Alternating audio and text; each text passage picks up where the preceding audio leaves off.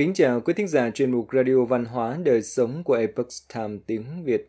Hôm nay, chúng tôi hân hạnh gửi đến quý vị bài viết Nhịp tim đều đặn không cần dùng thuốc.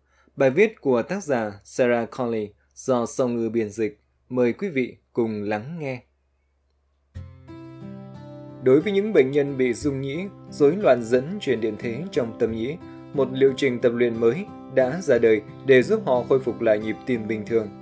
Chương trình tập luyện chuyên biệt kéo dài sáu tháng này đã được trình bày tại Hội nghị Tim mạch Châu Âu năm hai không hai mốt. Những triệu chứng của bệnh rung nhĩ. Rung nhĩ a ép là một tình trạng gây ra nhịp tim không đều, thường nhanh và có thể dẫn đến lưu lượng máu kém. Một số triệu chứng phổ biến bao gồm khó thở, tim đập nhanh, choáng váng và mệt mỏi. Bệnh nhân a ép thường có nguy cơ suy tim và đột quỵ đáng kể. Những khuyến cáo phục hồi chức năng dựa trên tập thể dục thường đã được đưa ra đối với bệnh nhân bệnh lý mạch vành và suy tim. Tuy nhiên, có rất ít nghiên cứu nhằm đánh giá lợi ích của việc tập thể dục đối với bệnh nhân rung nhĩ.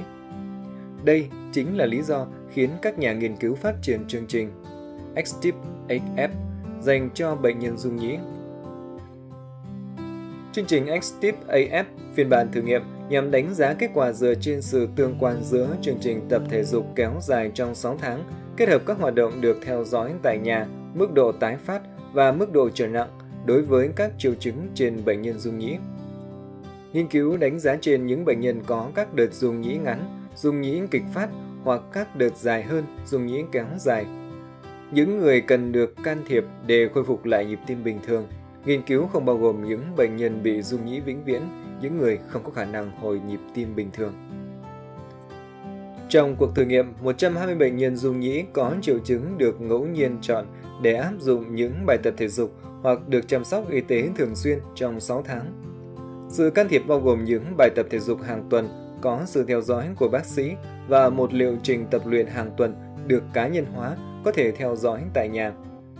Mục tiêu là tăng cường thời lượng tập aerobic lên đến ba tiếng rưỡi mỗi tuần trong vòng sáu tháng. Trong khi đó, nhóm bệnh nhân nhận được sự chăm sóc y tế thường xuyên, được khuyên nên hoạt động thể chất nhưng không có những can thiệp tích cực. Nghiên cứu cho thấy sau mười hai tháng, tỷ lệ tái phát rung nhĩ đã thấp hơn đáng kể ở nhóm tập thể dục, sáu mươi phần trăm so với nhóm được chăm sóc y tế thường xuyên, tám mươi phần trăm. Điều này có nghĩa là bệnh nhân trong nhóm tập thể dục có thể duy trì nhịp tim bình thường mà không cần can thiệp chuyên sâu và không cần tiếp tục sử dụng thuốc. Tác giả nghiên cứu, tiến sĩ Adrian Elliot cho biết, nghiên cứu của chúng tôi đã đưa ra bằng chứng cho thấy các bài tập thể dục nhịp điệu nên được kết hợp trong việc điều trị cho bệnh nhân rung nhĩ có triệu chứng. Việc tập luyện nên diễn ra cùng với việc sử dụng thuốc, theo hướng dẫn của bác sĩ tim mạch cùng với việc kiểm soát mức độ béo phì, tăng huyết áp và ngừng thở khi ngủ. Theo hướng dẫn chung, bệnh nhân nên cố gắng tập thể dục nhịp điệu tối đa ba tiếng rưỡi mỗi tuần và kết hợp một số hoạt động cường độ cao hơn để cải thiện sức khỏe tim mạch. Quý thính giả thân mến, chuyên mục Radio Văn hóa Đời Sống của Epoch Times tiếng Việt đến đây là hết. Để đọc các bài viết khác của chúng tôi, quý vị có thể truy cập vào trang web epoch times viet chấm com. Cảm ơn quý vị đã lắng nghe, quan tâm và đăng ký kênh. Xin chào tạm biệt và hẹn gặp lại quý vị trong chương trình lần sau. Kính chúc mọi điều bình an và tốt lành đến quý vị cùng người thân.